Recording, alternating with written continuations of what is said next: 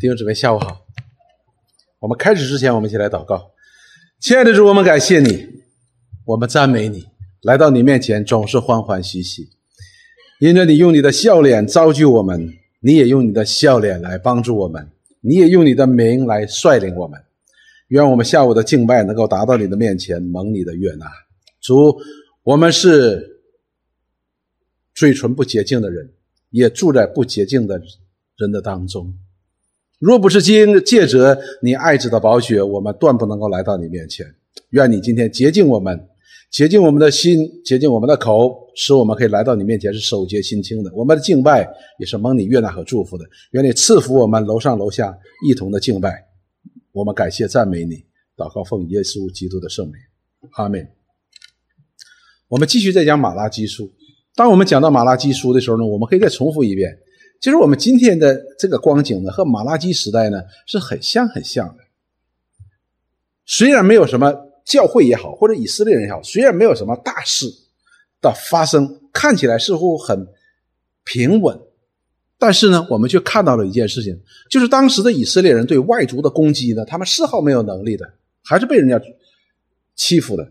那我们今天的教会也一样，虽然我们看起来是很平稳的，但是我们却陷在一个非常的危险当中。不单这危险来自外边，就是我们对外边所来的这些入侵呐，咱不是要说异端邪教的入侵，就是外边的攻击，我们都很难承受的。那么我们内部呢，面临的一个就当时的以色列人的一个情况，其实我们似乎觉得我们的信仰生活就是这样了，变成一种例行公事。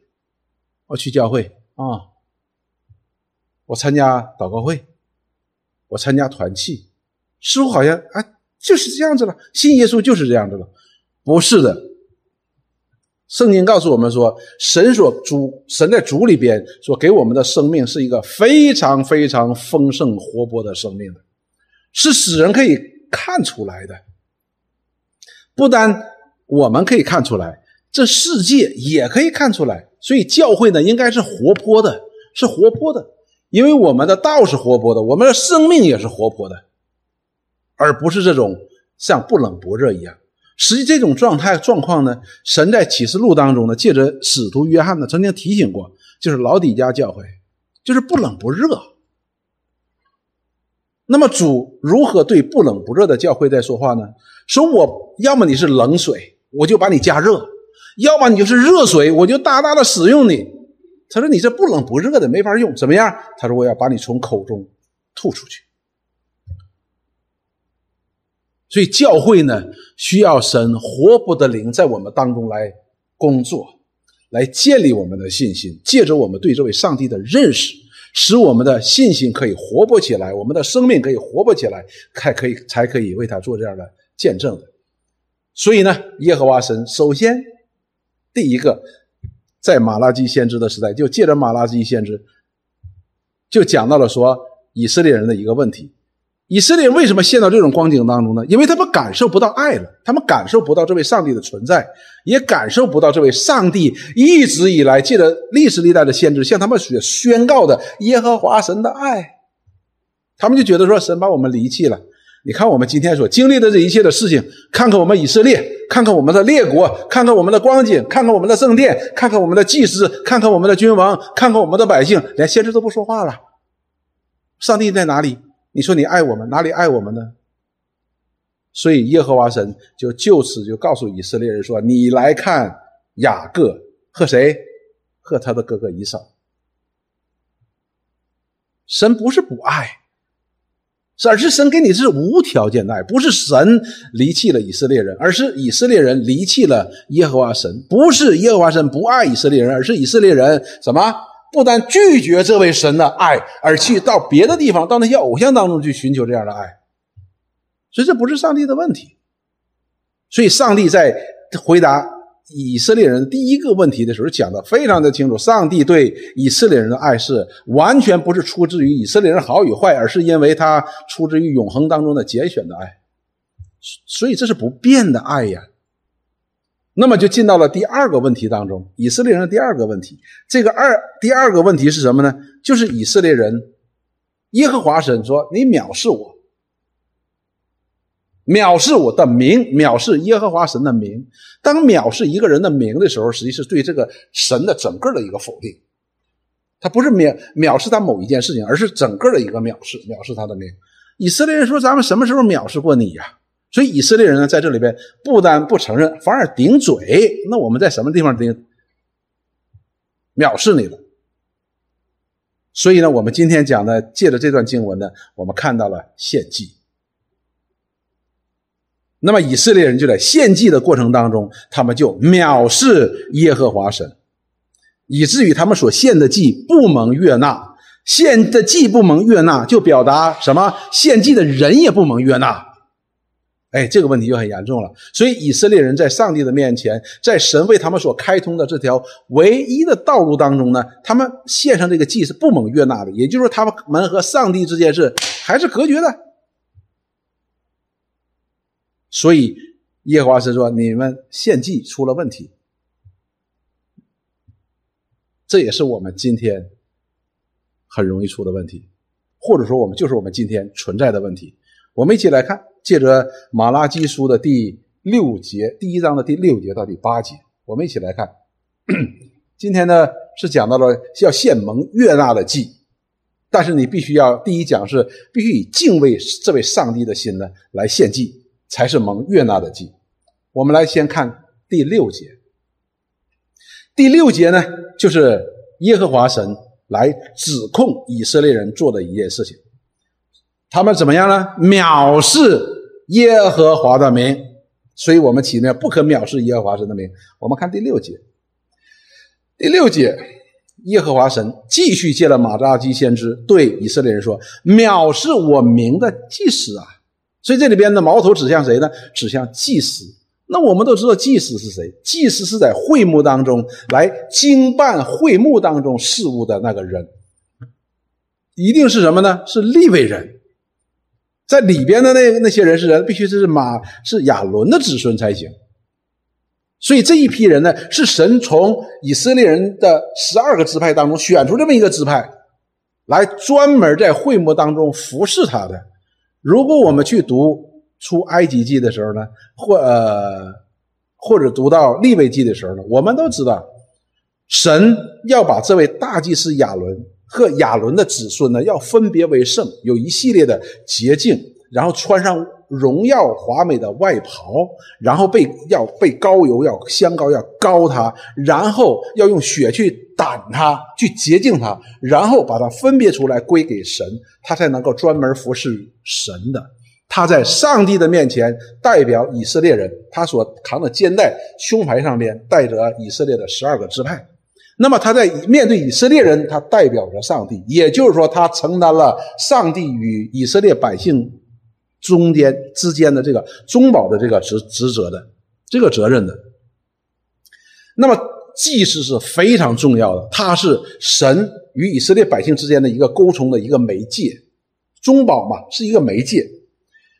那么耶和华神就指控这些祭司说：“你们藐视我的名。”那么接下来呢？万军之耶和华神又接下去说：“儿子尊敬父亲，仆人尊敬主人。”所以耶和华神就举了个最简单的例子：儿子尊敬父亲，这是天经地义的事情，对不对？这应该这样的。儿子尊敬父亲，这是正常的；仆人敬畏主人，这也是应该的。爸爸。得到儿女的这样的尊敬的话呢，这是他配得的。为什么他是父亲？那么仆人呢？就是主人从仆人那里得到敬畏呢，也是当得的。为什么？因为他是主人。那么接下来耶和华人就说：“我既为父亲，尊敬我的在哪里呢？”当他讲到父亲的时候，那他的儿女是谁呢？就是以色列人，因为以色列人是耶和华神将他们从埃及地所。拯救回来的，而归给他的，他称他为儿女。说好了，你们平时不是称耶和华为父吗？你们也觉得你们自己是耶和华神的儿女吗？但是你们怎么从来都没有尊重这位耶和华神，这位为以色列父的神呢？那你们为什么不尊重呢？接下来说，我既为主人，你都知道了，以色列人天天都称耶和华为什么主啊主啊主啊主啊，跟我们今天一样的。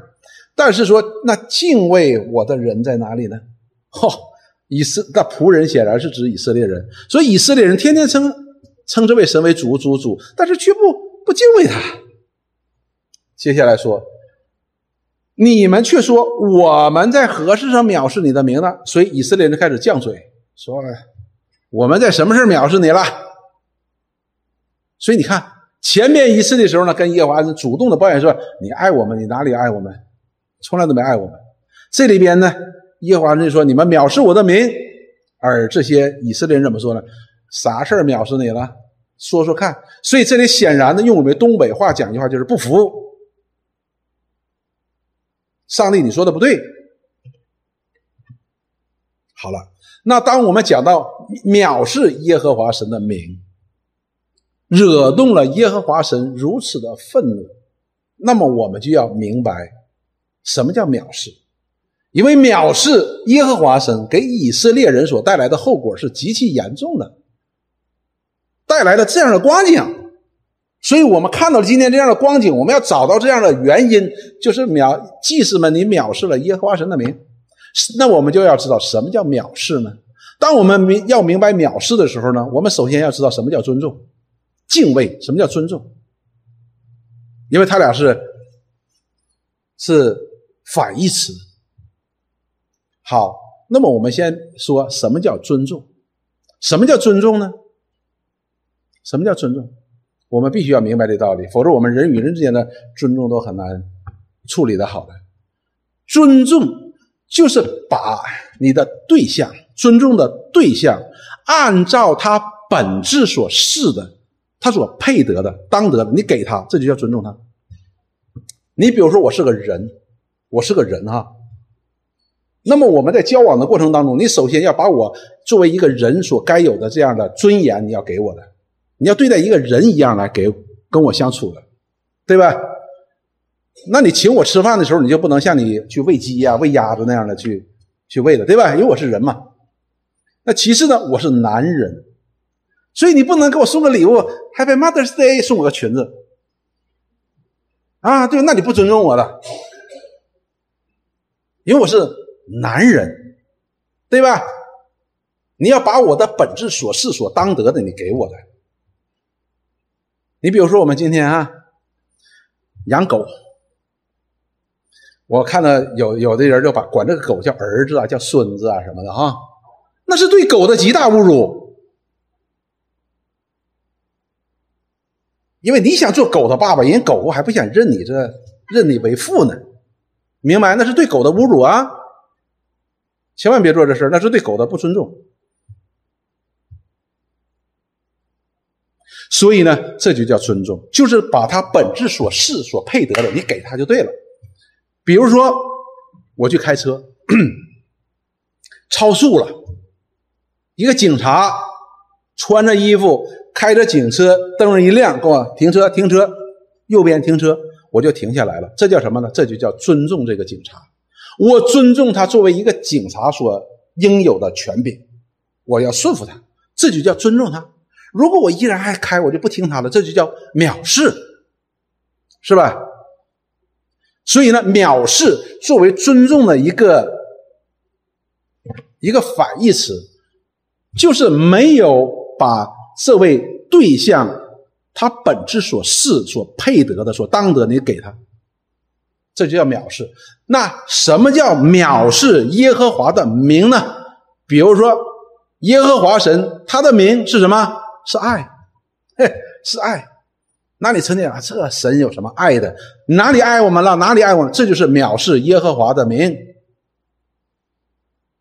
我们在藐视这位耶和华神作为。本性当中的爱的本质，就好像你否定我是个男人一样，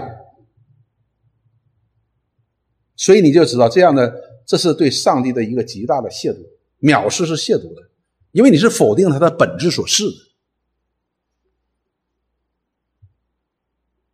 所以藐视这件事情是一个非常非常大的一个问题。上帝是公义的，然后我们怎么藐视上帝的公义的？我们现在被人家欺负，他都不管。耶和华神怎么说？你们这些作恶的，你们是自取报应，咎由自取。你怎么还可以怪耶和华神不公义呢？这恰恰是耶和华神的公义啊！所以我们看到了以色列人他们在用自己的方法来判断，或者自己的判断呢，来衡量这位上帝，这就叫藐视上帝。那么在罗马书当中呢，保罗呢也讲到有关藐视上帝这件事情，他讲的呢就更加的清楚一点。罗马书一章十九节到第二十一节，这里头讲到了是什么呢？讲到了这位上帝，说神的事情，人所能知道的，就是神的名啊，神的名，就是有关这个神的事儿。人所能知道的，原显明在人的心里，因为神已经给他们显明了。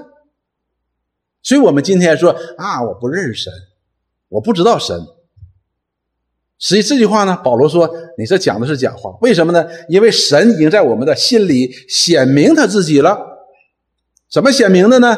二师姐说：自从造天地以来，神的永能和神性是明明可知的。谁是眼不能见，但借着所造之物就可以晓得，叫人无可推诿。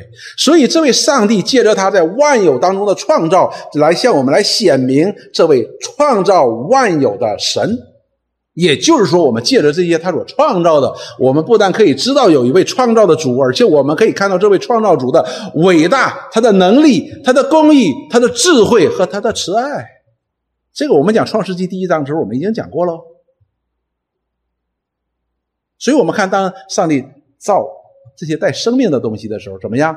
必须要各从其类，这是上帝一个极大的智慧，必须得得各从其类。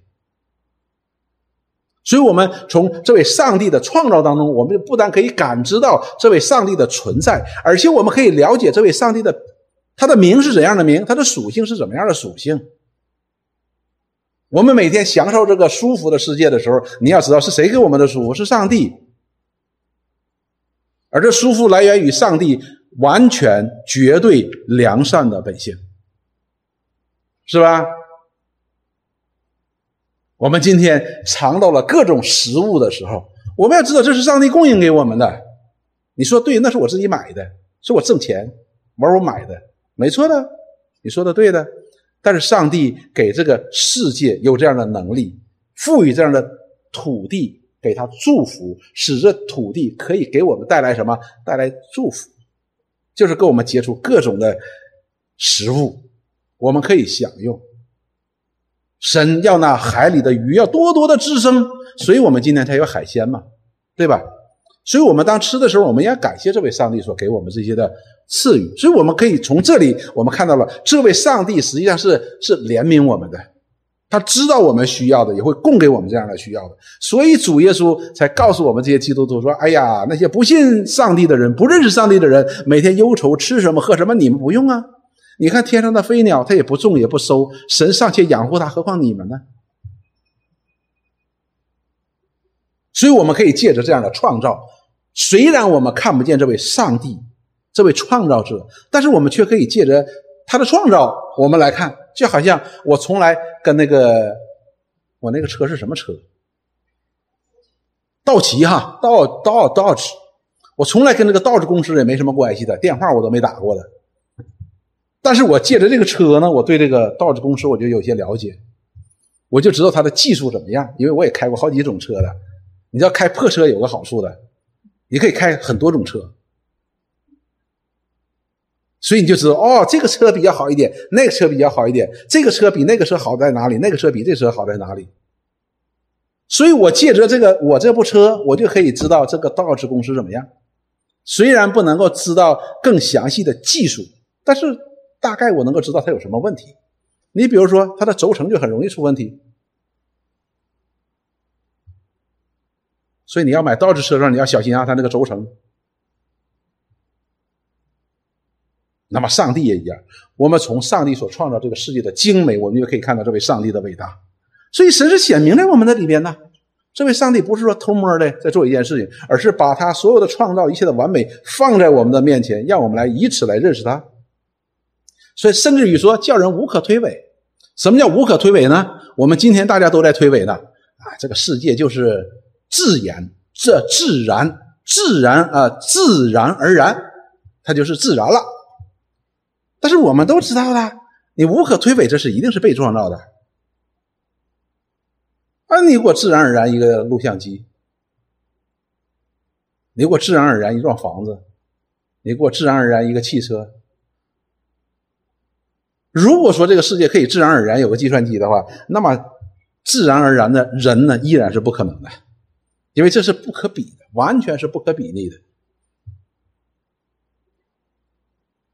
因为人和这一切的东西，包括 AI，无论它多么的厉害，它都是没有灵魂的东西。而我们人之所以尊贵，就是因为我们有一个灵魂从上帝而来，而我们可以借着这灵魂与上帝可以是有有来有往的交通的，所以是无可推诿的哈。我们今天尽管有很多人在推诿，但是呢，最后呢都是站不住脚的。二十一节，那么这些有一些人呢，就是推诿啊，他会推诿的。那么这些就讲到了这些推诿人的原因是什么呢？他说，因为他们虽然知道神，却不把。却不当作神荣耀他，也不感谢他。所以这里告诉我们一件事情是什么呢？这些不信神的人的话呢，实际上他们是故意的，因为上帝已经借着他所创造的万有，在人的心中已经做了一个毫无推诿的明证，它的存在以及它的属性。所以那些不信的人的话呢，这些人他们第一个表现是什么呢？就是不把他当作神荣耀他。就是你这位神和我没关系，你有没有和我没关系，我也不荣耀你，然后也不感谢他，那么你就会发现他们的思念就变成虚妄，无知的心就昏暗了，因为他们离开了光明，就好像一个人进入黑暗，在里边撞来撞去一样。所以这里告诉我们一件事情是什么呢？不信的人实际上就是藐视这位神，他们是故意不认识神。他们是故意不认识神，所以有一天，我当我们所有的人来到上帝面前的时候，无论是以前曾经存在过的，或者现在存在的，或者未来将要存在的，所有的人都要站在这位上帝的面前。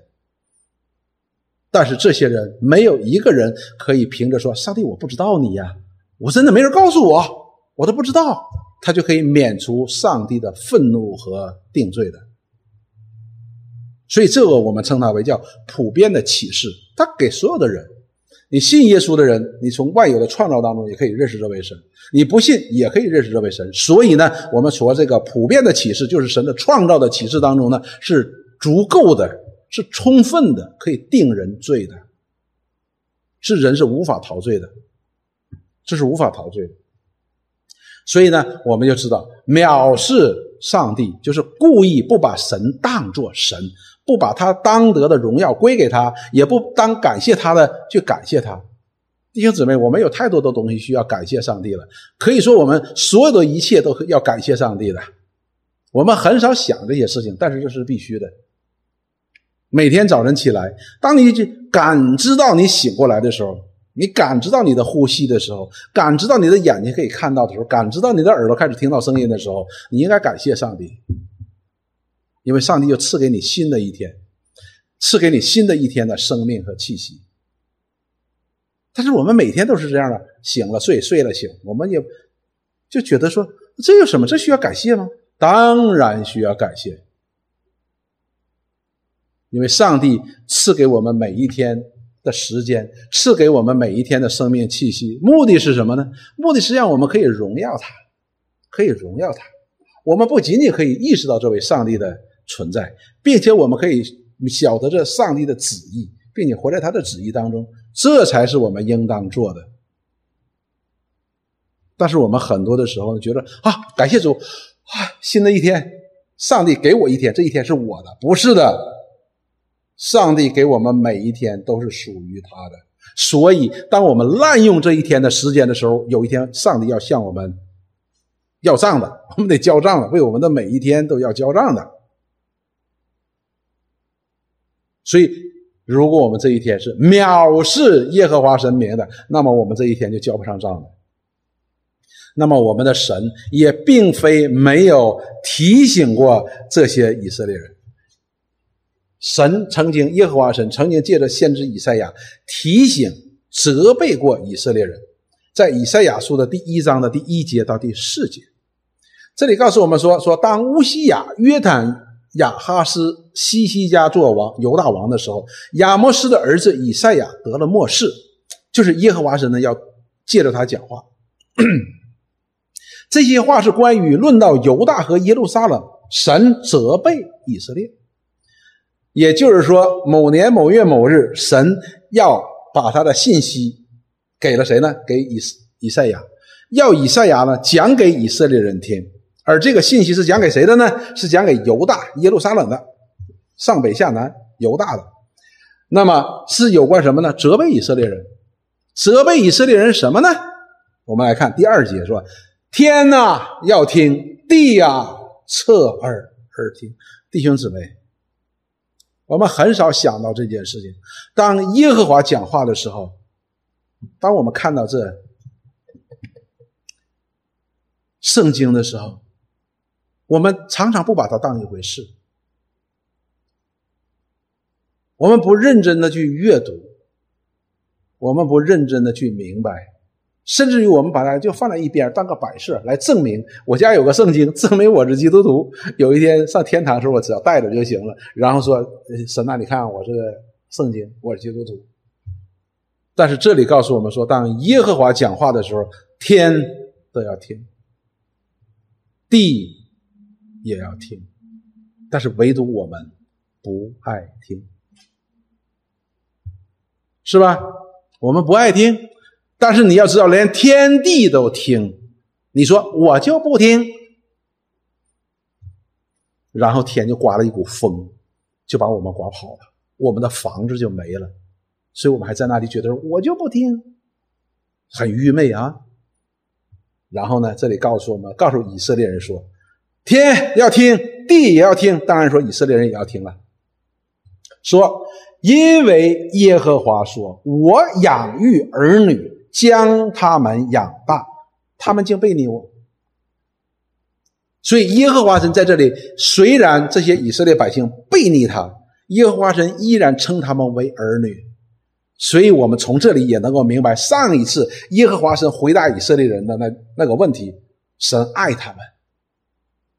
看到了，以色列人如此悖逆呀，他们作为儿女，他们却悖逆为父的神。说天呐地呀，你听你看，但是神依然称他们为儿女。接下来说，牛认识主人，驴认识主人的槽，以色列人却不认识，我的民却不留意。这里边讲的就是比马拉基先知呢讲的就这个比喻呢就更甚。他说连牛啊，牛是什么？动物啊，驴是什么动物？牛和驴都认识主人和主人的槽啊，但是以色列人都不认识，所以下一句话我们就不要说了。但是虽然我们不说，圣经里的确有过两个这样的比喻的，一个在哪里？诗篇七十三篇，另外一个在哪里？另外一个在犹大书。怎么说？好像没有灵性的畜类。所以这基本上讲的是那个牛和羊都知道的，那你们不知道啊？不认主人了，背逆主人了，这个不行的。然后呢，第四节，嗨，犯罪的民国民，担责罪孽的百姓，行恶的种类，败坏的儿女。所以这里边耶和华就给他们定性了，这是犯罪的国民呐，他们是犯罪的，而且呢，这个罪担在谁身上？担在他们自己身上啊，担在他们自己的身上，行恶的种类，这是成为了一个种类了。这是从根源上讲。还记不记得上次讲到了以色列的根源？以色列的根源本来是什么？是迦南人的什么同类的，没有什么区别的。那么接下来说，你们就是败坏的儿女。但是我们真的是感谢神，这里依然称他们为儿女，尽管他们是败坏的。然后接下来说，这些人怎么犯罪？怎么罪孽？怎么行恶？怎么败坏呢？他们离弃耶和华，离弃了这位将他们从雪中滚的当中，没有人怜悯他，连看他一眼都都不喜欢看的耶和华神秒，却把他拯救过来，把他养大。赐给他华美，使他有王后的尊严。这就是耶和华，他们就离弃了这样一位神，这样一位父。所以耶和华神说：“藐视以色列的圣者，圣者啊，圣者是神呢，就是指神自己啊，竟然敢藐视以色列的圣者。”这里用的是藐视，然后接下来说与他生疏，往后退步，就是远离他嘛，与他生疏了。不想认识他，不想跟你有什么关系了，敬而远之了。行，你是我的神，OK，没问题。所以呢，他们甚至于把一些什么偶像都摆在了耶和华人的殿里。他们开始退步了，离神越来越远了。所以我们看到这耶和华神是在提示以色列人，但是在。这个整个的问题当中，就是以色列人藐视耶和华神明这件事情，这些祭司藐视耶和华神的名的这件事情，是不是耶和华神有什么亏欠呢？那么我们看耶利米书第二章的四节到第五节，所以整个的那个时代的人的话，都面临着这个问题。第四节说：“雅各家、以色列家的各族啊，你们当听耶和华的话。耶和华如此说：你们的列祖见我有什么不义，竟远离我，随从虚无的神，自己成为虚妄的呢？所以耶和华神会问以色列人：我是不是哪里做错了？哪里做出了不义的事情，使你们可以远离我？你们是在那些偶像当中哪个上面发现了那个义超过了耶和华神，然后以至于你们可以去遵从这些偶像呢？”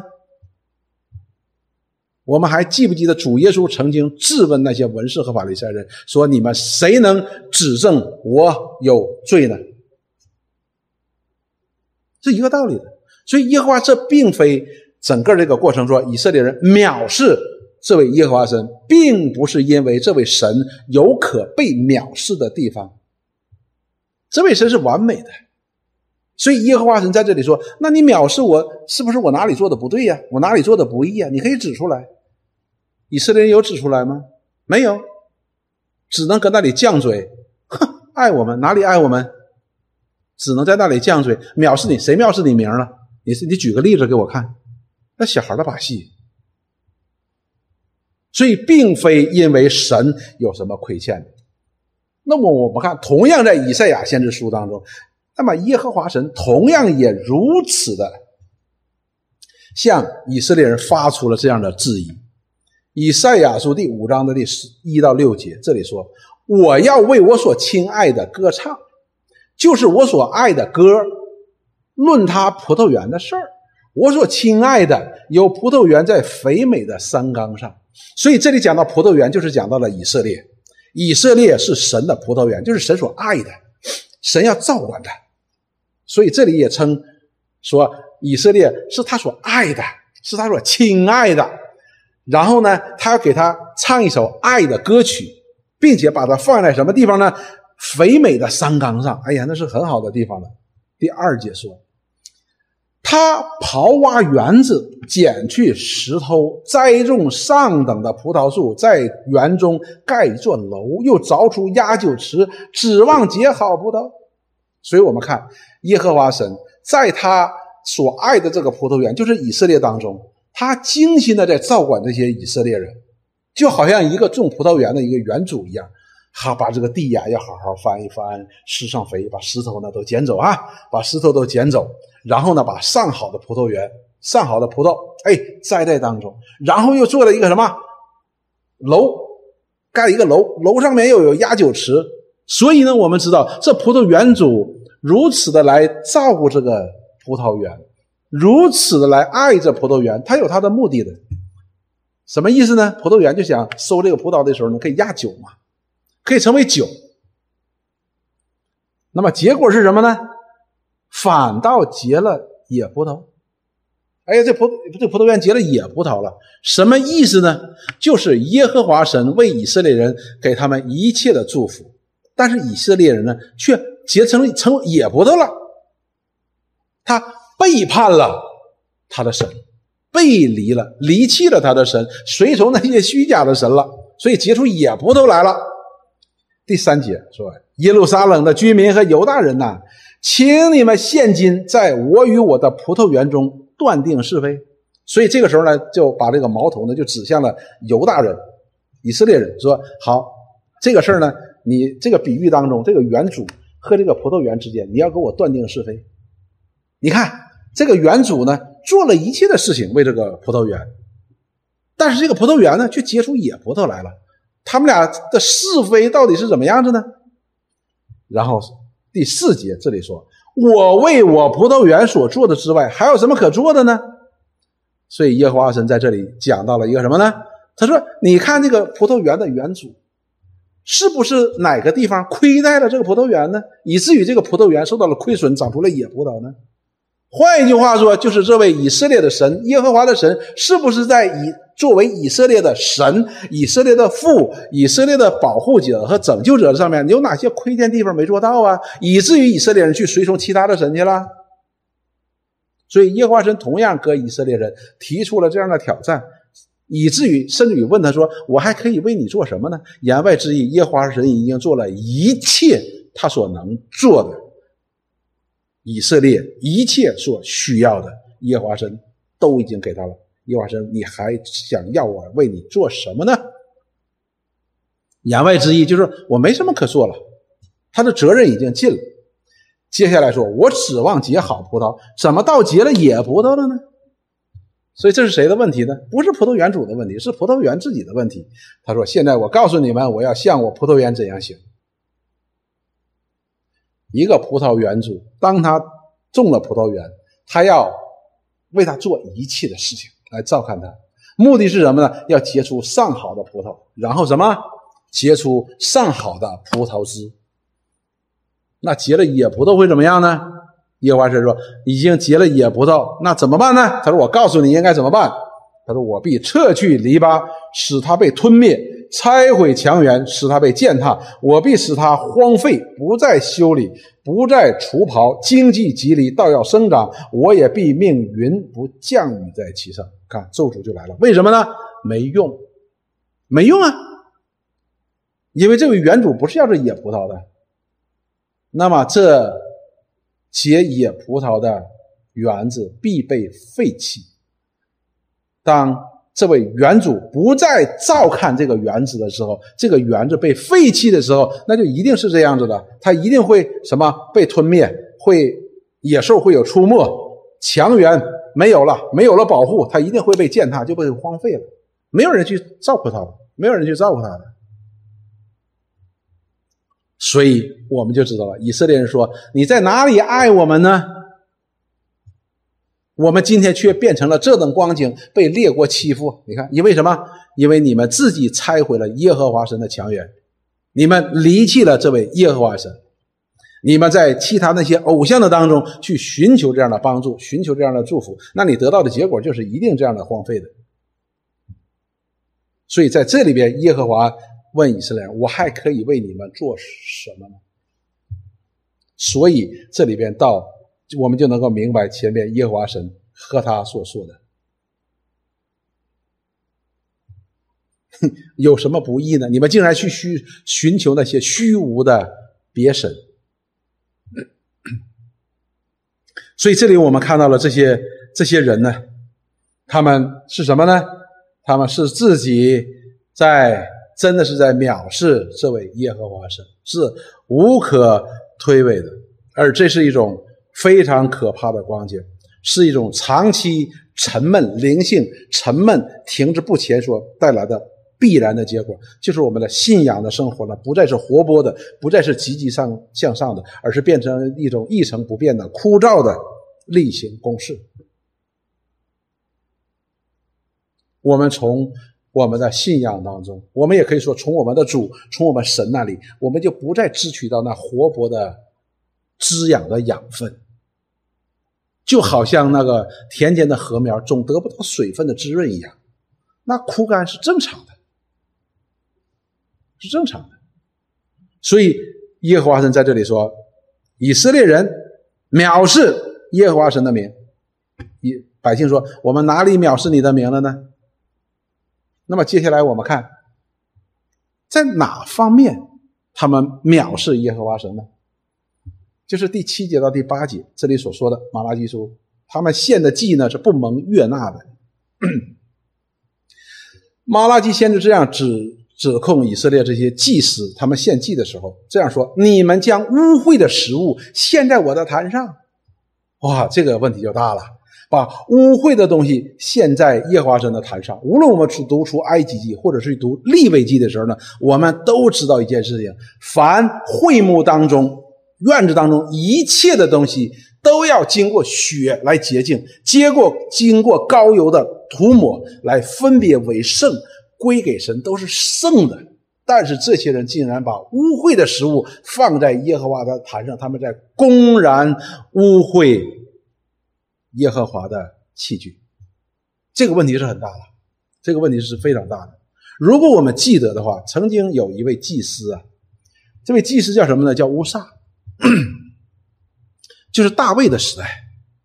因为这个约柜呢，就是那个至圣所里边的约柜呢，被掳走了。后来呢，就拿回来了。当大卫得天下的时候呢，就希望把这个约柜呢，能够能够拿到大卫的城里边去，来敬拜他。但是呢，拿回来的时候，这是个好事情，那么就命令祭司啊，祭司是做这个工作的，说你把这个约柜给我取回来。那么这些祭司呢，也是很好心的，他们就做了一个牛车，新的，嘎嘎新的新牛车。然后你说这个敬畏不敬畏？敬畏。然后呢，就拉着这个约柜，新的牛车拉着约柜就回来了。但是你知道那时候都是土道嘛，这一土道那个牛失前蹄，这个马车这个牛车呢就要翻，这一倾斜的时候呢，这个约柜就要掉下去。那么这个乌萨这个祭司呢，就拿手去扶住他，免得掉下来嘛。你知道发生什么事情？耶和华神当场就击杀了这位祭司乌萨。为什么？因为他要用他的手去触摸约柜。你说那那那掉下来，这不就掉地上了吗？掉在地上，那地上泥土什么的，不是更脏吗？保罗华许是这样解释的，我很赞同的。泥土对上帝来说是一点问题都没有的，但是我们的手在上帝面前却是污秽和肮脏的。我们是可以污秽上帝的约柜的，那是不可以的，当时就死掉了。但是这些以色列人这个时候竟然把污秽的东西放在了耶和华神的坛上，坛是献祭除罪的地方，但是他们却把污秽的东西放在上面了，这是很大的问题。然后说，因你们说耶和华的桌子是可藐视的，什么意思呢？圣经告诉我们说，耶和华神以以色列人所献的祭呢为食物，所以这些人就说什么呢？哎，没事没事放着放着没事所以这些以色列人呢是这样的藐视的，他把那个放在那个坛上的时候呢，污秽的说祭什么？没事放上放上放上吧。好了，那么这个污秽指的是什么叫污秽的呢？这里告诉我们说，你们将瞎眼的献为祭物，这不为恶吗？将瘸腿的有病的献上，这不为恶吗？啊，如果我们去回。到立位记当中讲到献祭的时候，耶和华神对所对祭物呢是有严格要求的，以及献祭的这样的程序是有严格要求的，必须一成不差的照着去做的。这里边讲到了瘸腿的也好，瞎眼的也好，这是绝对不可以的，绝对不可以的。你这就是对上帝的藐视，所以这些东西呢，在上帝的眼里就是污秽的，你不可以把它献在耶和华神那里。所以呢，我们看到了这些以色列人是如何污秽耶和华神的坛呢？就是把那些耶和华神明令禁止在律法当中不可以献为祭的这些瘸腿的、瞎眼的、有病的这些祭呢，献给耶和华神。所以这就污秽了耶和华神。换句话说，就藐视了耶和华神。他们觉得，哎呀，给你献就不错了，还挑挑挑拣拣的吗？这就是藐视神，没有把神所当得的你给他，没有按照他的命令去献。那么耶和华神接下来就说：“你献给你的省长，他岂喜悦你呢？说你给你的省长献礼物，你就献那些瘸腿的、瞎眼的，你看看你的省长是不是喜悦你呢？岂能看你的情面吗？”这是万军之耶和华说的。他说：“你如果把这些东西献给你的省长，你的省长都嗤之以鼻，不不看你的情面，都不会收你的。”你竟然把它献在了耶和华那分别为圣的坛上，这不是藐视耶和华神的名吗？所以我们就知道，哦，原来这些人他们献上的祭呢，原来是献的什么祭呢？现在是不符合耶和华要求的祭，胡乱就献上了。当然，在那个时代呢，也有一个背景在里边。这个背景是什么呢？那个时代的人呢，已经不太愿意去献祭了。一方面呢，祭司也有问题；另外一方面呢，百姓也有问题。所以呢，这个时候呢，有好多的祭司呢，就回家种地去了，回家种地放羊去了。为什么呢？因为这些祭司呢，是靠献祭来维持他们生活的，和奉献来。维持他们的生活的，但是现在没有人献祭了。那么他们所当得的份，我们知道举祭啊、摇祭啊，那是他们的份啊，右腿呀、胸啊，这是他的、他的、他的当得的份呢。现在没有献祭的，当然他们也就没有来源了嘛，所以他们就去种地呀、放羊去了。那么因此呢，这也成为了其中的一个原因是什么呢？就是献祭有人来献呢，我们就能够有一点吃了嘛。所以咱也就别管是瘸腿的、瞎眼的、有病的，反正献上了，至少我可以有一个右腿，可以有一个胸嘛，我可以吃嘛。所以这些以色列的人的祭司们，他们作为神的仆人，作为神所拣选的，在会幕当中为以色列百姓献祭除罪的这样的仆人，他们竟然把污秽的东西。献在耶和华神的坛上，他们没有按照他们的主人耶和华神所吩咐的去献祭，耶和华神就给他定额性，你在藐视你所服侍的这位神。那么，当我们去读立位记的时候呢，我们对献祭呢要有一个了解。立位记的第一章的第一节和第四节，那么我们就明白藐视这个是一个极大的罪。立位记的一章一节到第四节，这里叫立位记呢，实际上就是指到立位支派整个的献祭的祭司和祭祀的制度的制定，所以这里叫立位记，就讲到了立位人和立位人所做的事情。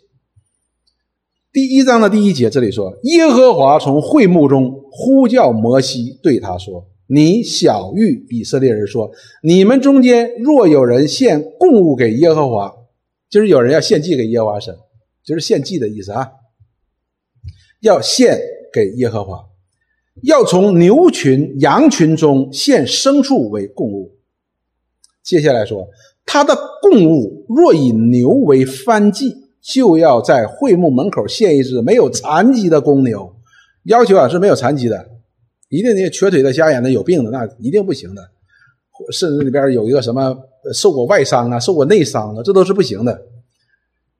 然后要在会幕门口献一只，然后呢，这里说可以在耶和华献面前蒙悦纳，什么意思呢？就是你要按照耶和华神的命令和要求去献祭的时候呢，你这个祭呢才能够蒙悦纳，就是神可以接受啊。悦纳的意思就是 be accepted，就是可以被神接受的。换句话说，你不按照这样去做呢，你这个祭呢献的是没用的。神是不悦纳的，神是不接受的，所以献祭呢是有接纳、悦纳和不悦纳之分的。有些祭神是不悦纳的，你献了也没有用的，你献十头、献一万头也没有用的。但是那些贫穷的人，他们若若从野地当中抓了一只鸟，因为他们太穷了，抓了一只鸟儿献在以诚实和心灵按照耶和华神的命令献在神的面前的，他就蒙悦纳。但是相反呢，献十头八头二十头牛的这样的人，他们若不按照耶和华神的命令去献的话呢，这祭也不蒙悦纳，是没有用的。所以献祭这件事情本身它的一个意义所在，就是使人可以在神面前蒙悦纳。人因着犯罪，在上帝面前是不蒙悦纳的，上帝是不能接受人的。因为我们知道，当亚当夏娃犯罪的时候，神把他们赶出伊甸园。那么，通往生命树的路，就是通往神的路，他用基路伯天使和发火焰的剑把它守住了。人不能够回到上帝面前，上帝和人隔绝了，人不再不再在上帝面前被悦纳了。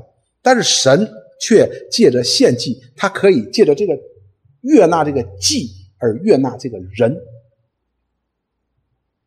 所以这是一个极大的恩典，非常大的恩典。所以献祭的其中的一个最根本的原因是使我们可以蒙神悦纳我们，接受我们。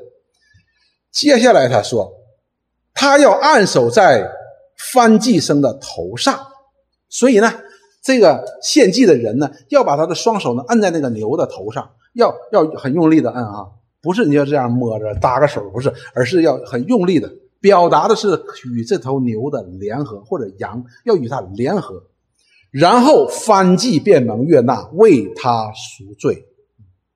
那么这样一头牛，也就是说，这个牛本身是合乎耶和华神的要求的。那么这个人与这样的牛的联合，那么这个牛。被宰杀献为犯祭呢，才可以替这个人赎罪。而这个人赎罪呢，是因为这样的献的祭，这个祭牲、这个祭物蒙了悦纳。所以人不但可以蒙悦纳，而且罪可以得赦免。因为我们不蒙悦纳，就是因为从罪来的。所以我们蒙悦纳呢，一定是会赎罪的。所以献祭呢，有两个最根本的、最根本的功用在里边是什么呢？就是我们的罪可以得赦免。第二个呢，就是我们可以被神悦纳，被神接受了，成为他的儿女，可以回到他的面前了。所以呢，我们就知道，我们献祭蒙悦纳和不蒙悦纳呢是非常重要的。如果我们献上不蒙悦纳的祭呢，就是没有用嘛，一点用也没有。你就白白的献献一只牛吧，献一只羊也没啥用的。因为什么呢？因为神不悦纳这个祭物，也不悦纳这个人，罪也不得赦免，那罪依然在他的身上。所以这个我们要特别特别留心，因为我们今天很多的时候，我们所献的祭真的是不蒙悦纳的。我们后边接下去讲，那我们当如何去献神所喜悦的祭呢？神所悦纳的祭呢？就是我们要以敬畏的心来献祭。所以回到了我们的心当中，当我们讲创世纪的时候，讲到了。亚伯和该隐是亚当和夏娃的两个儿子。哎，这个哥哥该隐献的祭呢，不蒙悦纳，为什么呢？他没有以一个敬畏的心来献这个祭，随随便便。这个弟弟呢，献的祭呢，蒙神悦纳，为什么呢？因为他是在用心，带着一个敬畏的心来把他羊群当中那最肥美的上的的羊献给了这位上帝。所以呢，献祭，献祭实际上是体现出我们对上帝的心的问题。我们从第六节当中，这里告诉我们说：“藐视我名的祭司啊，万军之耶和华说，神对你们说，儿子尊重父亲，仆人敬畏主人。我既为父亲，尊敬我的在哪里呢？我既为主人，敬畏我的人在哪里呢？你们却说我们在何事上藐视你的名呢？所以，我们不要有藐视神的名。那么。我们应当以什么样的心呢？就要以敬畏的心，要有一个敬畏的心。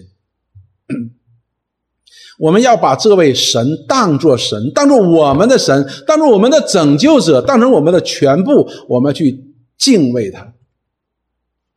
要以这样的心态来献祭。我给你举个例子，你就知道了。你比如说。我们现在很多像我们这个年纪都空巢了哈，孩子都不在了。我们吃饭呢，通常就是对付。我们吃饭都是对付的。我们随随便便就有吃的就吃一口就算了，反正也不饿了就行了。但是当我们的孩子在家的时候呢，你会发现呢，父母都不对付的，啊，都要做很多的好吃的。哎，孩子啊，你要吃，孩子啊，你要吃这个吃这个，都不对付的。所以孩子一走呢，父母哈。可放松了，又可以对付了。所以呢，你知道，我跟我女儿打电话的时候呢，我常常问他一句话，就是这样。现在我不问了哈，直到有一天他给我讲话讲一句话，我就不再问他了。之前我总会问他一个：我说你吃饭没有啊？你吃的什么呢？有没有蔬菜呀？有没有水果啊？你不能对付啊！你你这个身体最重要啊！你要吃点什么核桃啊、补补脑啊什么的。他有一天就跟我说，他可能真的太烦了，他就问我说：“爸爸。”你能不能问点别的？我说他爸爸就关心这个事儿是吧？别的事儿我也关心不上。他就跟我说：“我不像你，我从来在吃的饭上我不对付。”所以以后呢，我就我就不再问他了。什么意思呢？实际我们藐视的意思呢，就是我们会对付他，就是不把他当一回事儿。当我们真的去爱他，把他当一回事儿的时候呢，把他真的当做我所爱的话呢，你一定不会觉得说，哎呀，做饭这大热天做什么饭呢？多热呀！你不会的。相反的，你是大汗淋漓的，你还在那里乐此不疲的在做，是不是？为什么？因为这表达的我们的是爱。当我们。在这些祭司们在上帝的面前随随便便的献献祭的，瘸腿的下来，那管他呢，献吧，反正有我一只右腿，有一个胸。这表明的是什么？表明我们对上帝根本就没有敬畏之心，因为上帝的律法已经明明的规定对祭物的要求和献祭的要求，但是他们这些作为祭师、作为律法的执行者，他们却视而不见，甚至于去主动去污秽献上这些不蒙神悦纳的东西。这是不蒙悦纳的，是没有用的。所以献这样的祭呢，必须以一个敬畏之心。敬畏之心就是把它当做神来敬畏他，就是把他所配得的，你要给他的。他是神呢。你到省长那里，省长是有要求的，你在人面前不能随便说话，不能踢门的。那你何况在上帝面前呢？有一次。有我遇到一个人在教会里，在另外一个教会里边遇到一个教会里边，哎呀，聚会开始他就大吵大嚷的跟他讲话讲话讲话讲话。后来我就找到他，我就跟他说：“我说我们这个这个不应该讲话呀，是吧？我们要保持肃静，要保持我们正常的一个敬拜的一个环境，要有肃静的话。”他就觉得没关系啊，我上大学的时候上课我都讲话了。我就跟他说：“我说你有没有入籍呀？”他说我有入籍啊！我说你入籍的那天，当大法官出来的时候，你还在说话吗？他说：“那那那那那没有，那不敢，因为我们入籍的都知道，当大法官一叫，大法官出来的时候，都大家都得起立，然后大家伙就你就赶紧把嘴闭上，甚至于声你都不能弄出来的，你知道吗？”我说：“何况你来到了上帝面前呢？”你的嘴巴在那里扒拉扒拉扒拉扒拉的，你在法官面前你都不敢，但是你在这位上帝的面前你竟然敢，说明什么？你不认识这位上帝，你需要认识这位上帝。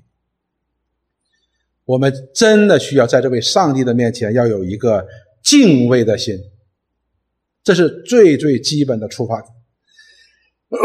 谢谢。我们看第八节。这里说，你们将瞎眼的、不合神要求的，你都献上了。那耶和华神岂看你的情面呢？你所献的祭不蒙悦纳，那么你这人就不蒙悦纳呀？什么意思呢？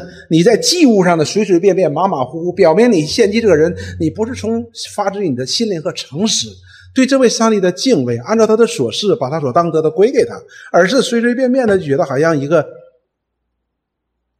希伯来书怎么样说？希伯来书告诉我们说，这是在轻慢神儿子的血，轻慢神儿子的血。然后希伯来书怎么说？希伯来书，我们若忽略这么大的救恩，我们怎么能陶醉呢？这里又说，我们如果在这上面，我们藐视了神的儿子，藐视了神儿子的血，藐视了钉在十字架的耶稣。我们岂能在耶稣里蒙神悦纳？不可能的事情嘛！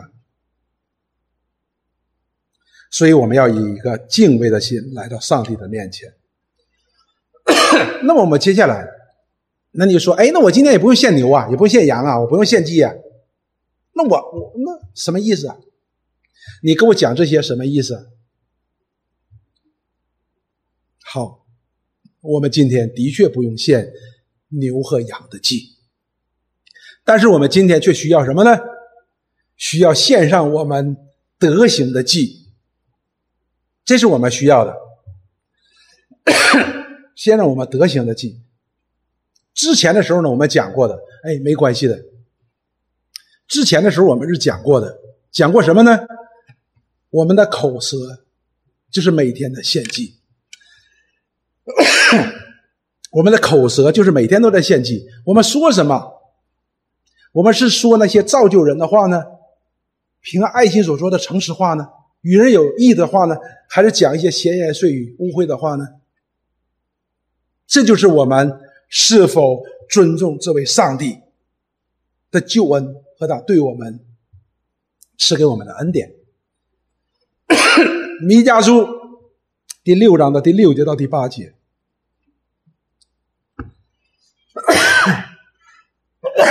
对不起啊，弟兄姊妹，今天讲的太多了。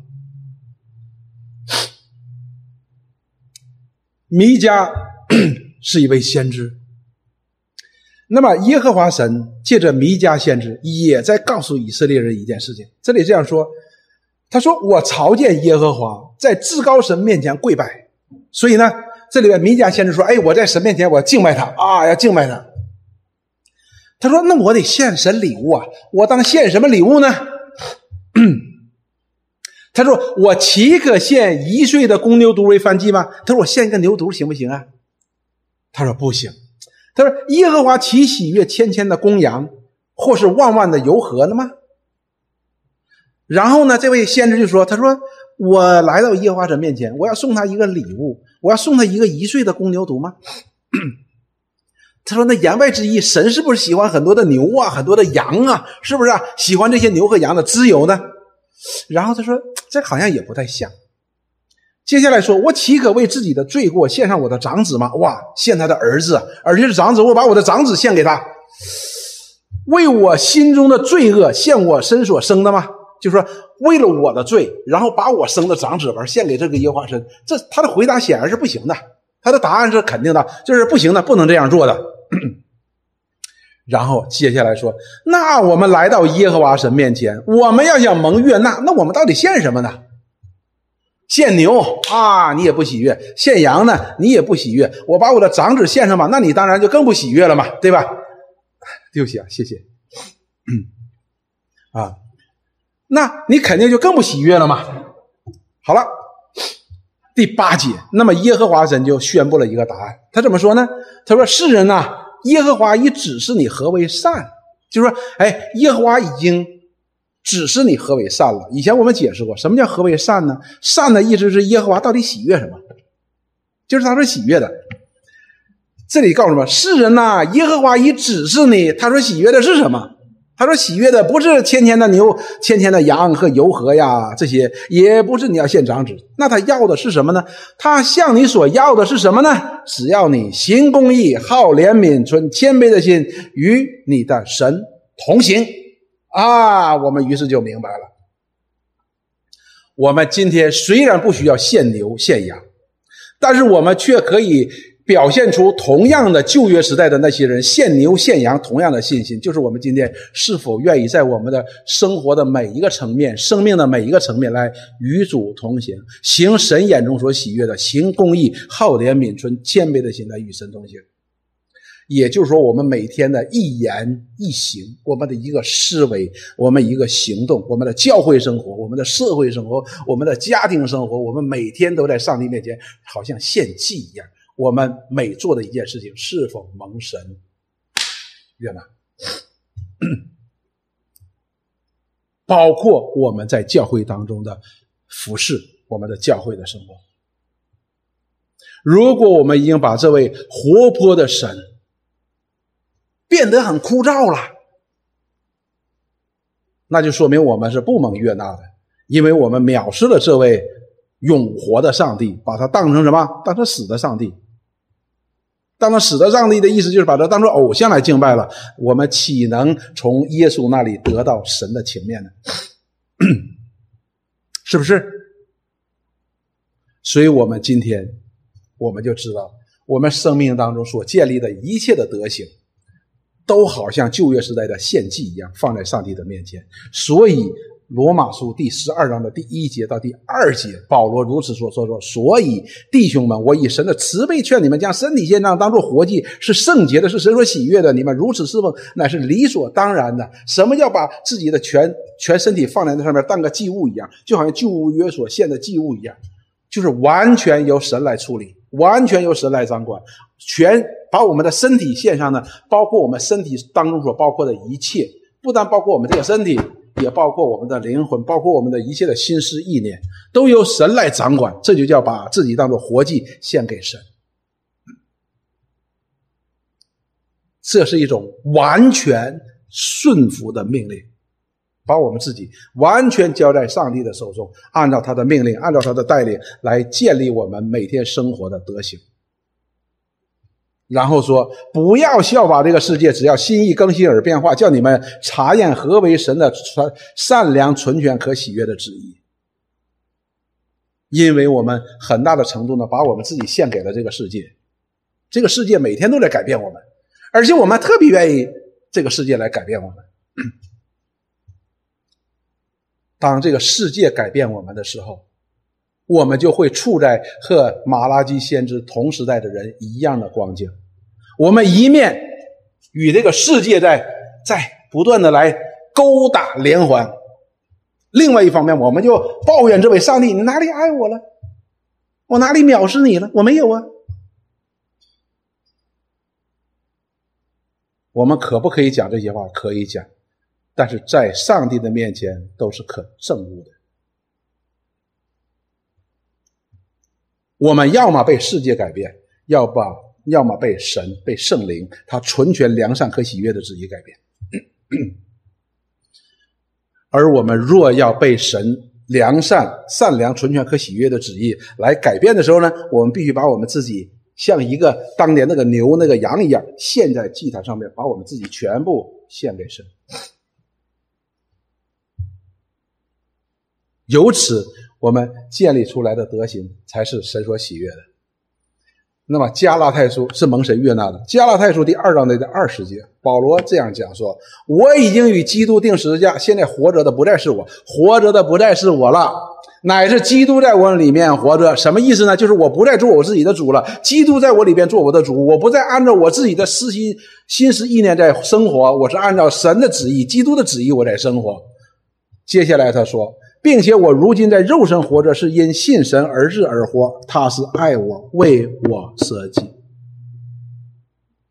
我们如果今天不认识到耶稣他的舍己和我们之间的关系与我们生命当中的意义的话，那么我们断然不能够在凭着信心在肉身当中活着。我们一定是趋向这个世界的，这是一定的。除非我们真的知道，我们在耶稣基督里，神所赐给我们这样的救恩是怎样的救恩，是怎样荣耀的一个救恩，带有怎样的荣耀的盼望，我们才能够让基督在我们里边活，而不是我们自己想怎么活就怎么活，或者我们说，哎，这个世界我们我怎么能够如鱼得水、八面玲珑而活？那是很危险的一件事情。那么我们每天所献的祭呢，那就已经不是献祭了。如果我们跟世界联合，那就不是献祭的问题了。我们是在向这个世界献祭，那不是向耶和华神献祭。如此，我们便是自欺欺人，当然更欺骗不了上帝了。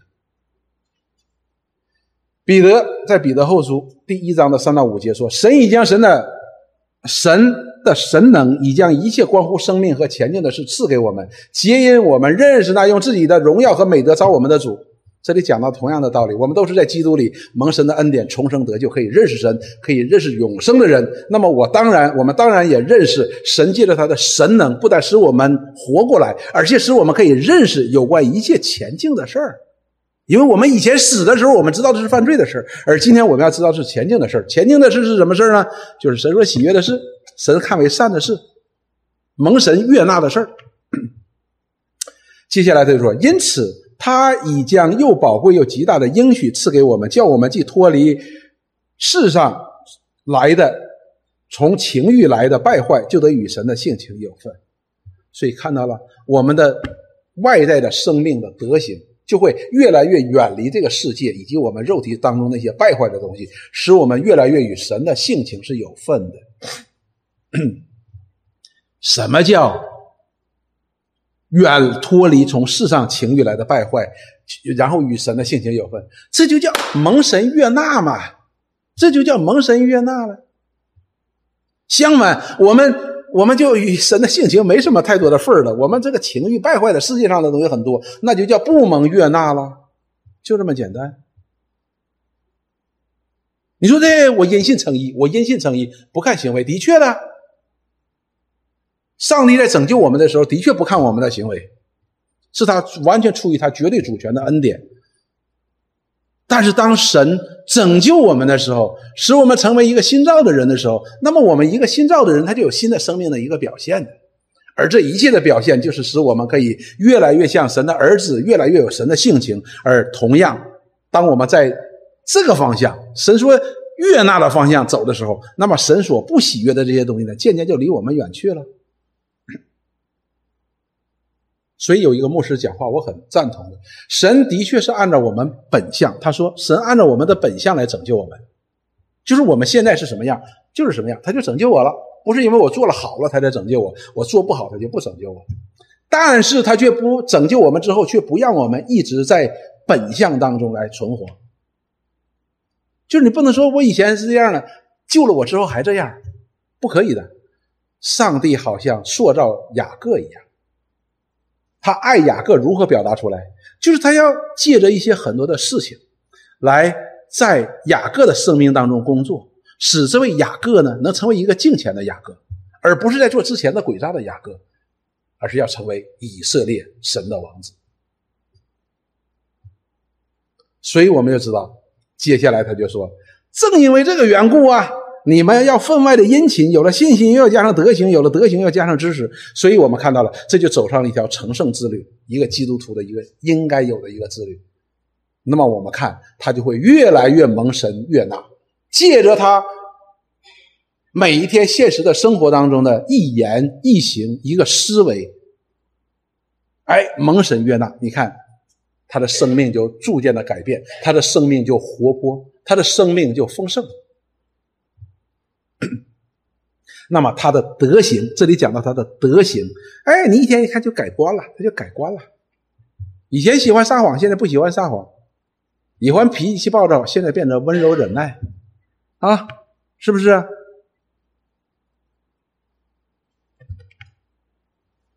雅各书二章十七节到第十九节，这是我们大家都能背起来的。雅各在这里说：“这样，信心若没有行为，就是死的。必有人说。”你有信心，我有行为。你将你没有行为的信心指给我看，我便借着我的行为将我的信心指给你看。所以，我们看到一个人旧约时代，耶和华神说：“你们藐视我的名。”哎，以色列说：“谁藐视你名了？”耶和华神说：“看你们所献的祭，就知道你藐视我的名。你们把一些瘸腿的、瞎眼的、有病的这些污秽的献在了耶和华分别为圣的坛上，借着这个行为，就能表明你是没有这样敬畏之心的。”就是不蒙悦纳了，借着行为就已经表现出来你对这位上帝的态度了。你根本就没有敬畏，没有相信，也就是说，没有把这位以色列的圣者、以色列的神当作以色列神、以色列的神和圣者。那么，我们信心所带出来的、建立出来的德行，就直接可以表现出来，我们是否里边有一个相信、敬畏上帝的心。旧约时代，耶和华说：“哎，你看你，你看你，你看你，你看你献的祭，就知道了。我们今天也是的，我们称它为果子。我们仔细的去观察、留心我们自己的生活，我们就知道我们是否是敬畏这位上帝的。我们就会可以知道我们所献上的祭，神是否是悦纳的。因为圣经告诉我们说，凡不出于信心的，就都是罪。”十九节说：“你相信神只有一位，你信的不不错。鬼魔也信，却是战惊。所以，不是一切相信有神的都是信神的，不是相信有神的都是信神的。真正的信神的，是一定会带出行为的。他的德行一定被他的行为去塑造的，就是对这位上帝的敬畏所带来的一切的行动。所以弟兄姊妹，回到我们今天现实情况当中来，我们为什么我们这对我们的信仰变得不再活泼，而却变得越来越枯燥，越来越变得好像是例行公事呢？因为我们觉得好像每天献一些瘸腿的、瞎眼的，好像也没什么事情发生，是不是？我们看我们周围的人似乎也都在献一些瘸腿的、瞎眼的，好像也没有什么事情发生，我们就觉得没什么事了。甚至于有些时候我们觉得啊，神就这样，信神，神也就不过如此，也就是这样了。但是我告诉你。我们今天在我们的口舌上面，在我们的心思上面，在我们的行为上面，我们每一次放在上帝面前的事情，上帝都把它记下来。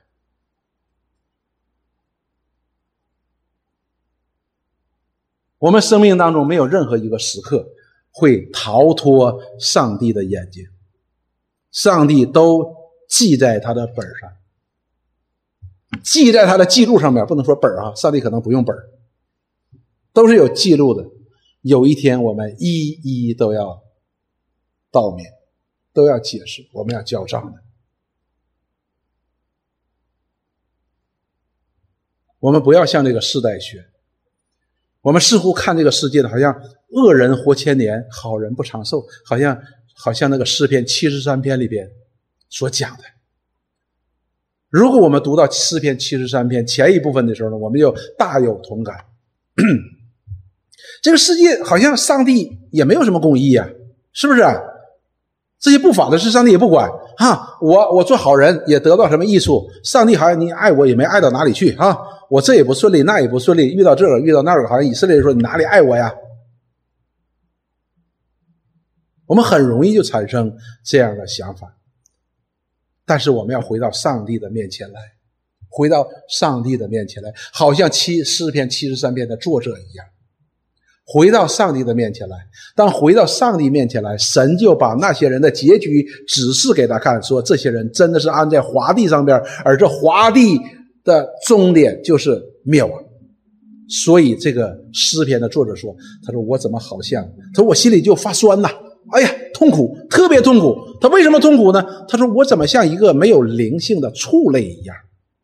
就是刚才说牛羊一样，我怎么像无无知的畜类，没有灵性的畜类呀？”我们今天也是如此的。当我们看任何一个环境，无论我们所处在的学校也好，家庭也好，工作地方也好，甚至于在教会，有很多都会令我们叹息的地方。但是这并不意味着上帝就不存在了，上帝就。不管，上帝就不知道了。好像那些恶人所说的：“耶和华神岂有知识呢？”但是圣经的确告诉我们说，耶和华神遍察全地，他的眼目遍察全地。什么叫遍察全地？就是什么都逃不过他的眼的。那么我们今天的基督徒也是如此，我们不要被这这些环境。说，好像被好像很压抑一样。这位上帝是永活的上帝，今天他依然活着的。你会觉得说，好像我瞅一瞅，好像都是这样子的。但是你知道，神的国依然蓬勃前进的，神的国依然是蓬勃的，只是你没看见，因为圣经告诉我们说，人非有信，就不能见神的国。所以我们见到的都是那些不好的东西哦，这里不好，那里不好。但是真正神借着信心打开我们的眼睛的时候，我们才能够看到神的国是如此的生机勃勃，如此充满神的恩典，如此充满神的荣耀。那些蒙神所悦纳的人，每天献上那神所悦纳的祭，就是什么？就是我们圣灵所结出的这些果子，是神所悦纳的。这是神在地上设立教会的目的，这也是主耶稣拯救我们的目的。就是要我们可以遵从他的名，从我们的生命当中来尊他为主，尊他为父。我们去敬拜他，我们是敬畏他，我们是去顺服他，我们的生命就会活泼起来的。所以，愿我们能够真的摆脱掉这种信仰当中的沉闷，因为我们的神是活的；摆脱掉我们信仰的枯燥，因为我们的信仰是活泼的；摆脱掉我们这种例行公事的，因为我们每天都在被神所更新，我们每天都是新的。所以，愿神赐福给我们，来帮助我们，使我们不至于落入那些以色列人曾经走过的路，因为以色列人走了这样的路的时候。他所付他们所付出的代价，那是很大很大的代价。你可以跟我说，耶利米先知的时代，他们的确付出了很大的代价。什么代价呢？就是这个国被灭了。但是我告诉你，在马拉基先知的时代，以色列人却经历了四百年上帝的静默，那才是真正可怕的事情，就是上帝不跟你说话了。我们今天真的盼望弟兄姊妹，我们的重新举起我们发酸的手，抬起我们发酸的腿。神已经给我们基督福音堂很大很大的恩典了，我相信神还要给我们更大的恩典。我们要预备好我们自己的勇气来承接上帝的祝福。我非常相信这一点。所以，愿我们能够真的摆脱掉这种沉闷和例行公事，使我们的生命能够更加的丰盛，更加的活泼，使神荣耀的名得到称赞。我们一起来祷告，亲爱的主，我们感谢你。谁敢藐视你呢？谁敢不将荣耀归你的名呢？主在我们的生命当中，常常。会发生这样的事情，我们在你面前认罪悔改，求你赦免我们，帮助我们。我们不在你面前犟嘴，我们愿意靠着你的恩典来面对我们的每一天。求你来带领、施恩、帮助，使我们每天在你面前度过的每一分钟，都献上我们敬畏、蒙你悦纳的祭。能够过一个你眼中看为善的这样的生活，来为你做见证。我们感谢赞美你，我们祷告奉耶稣基督的圣名，阿门。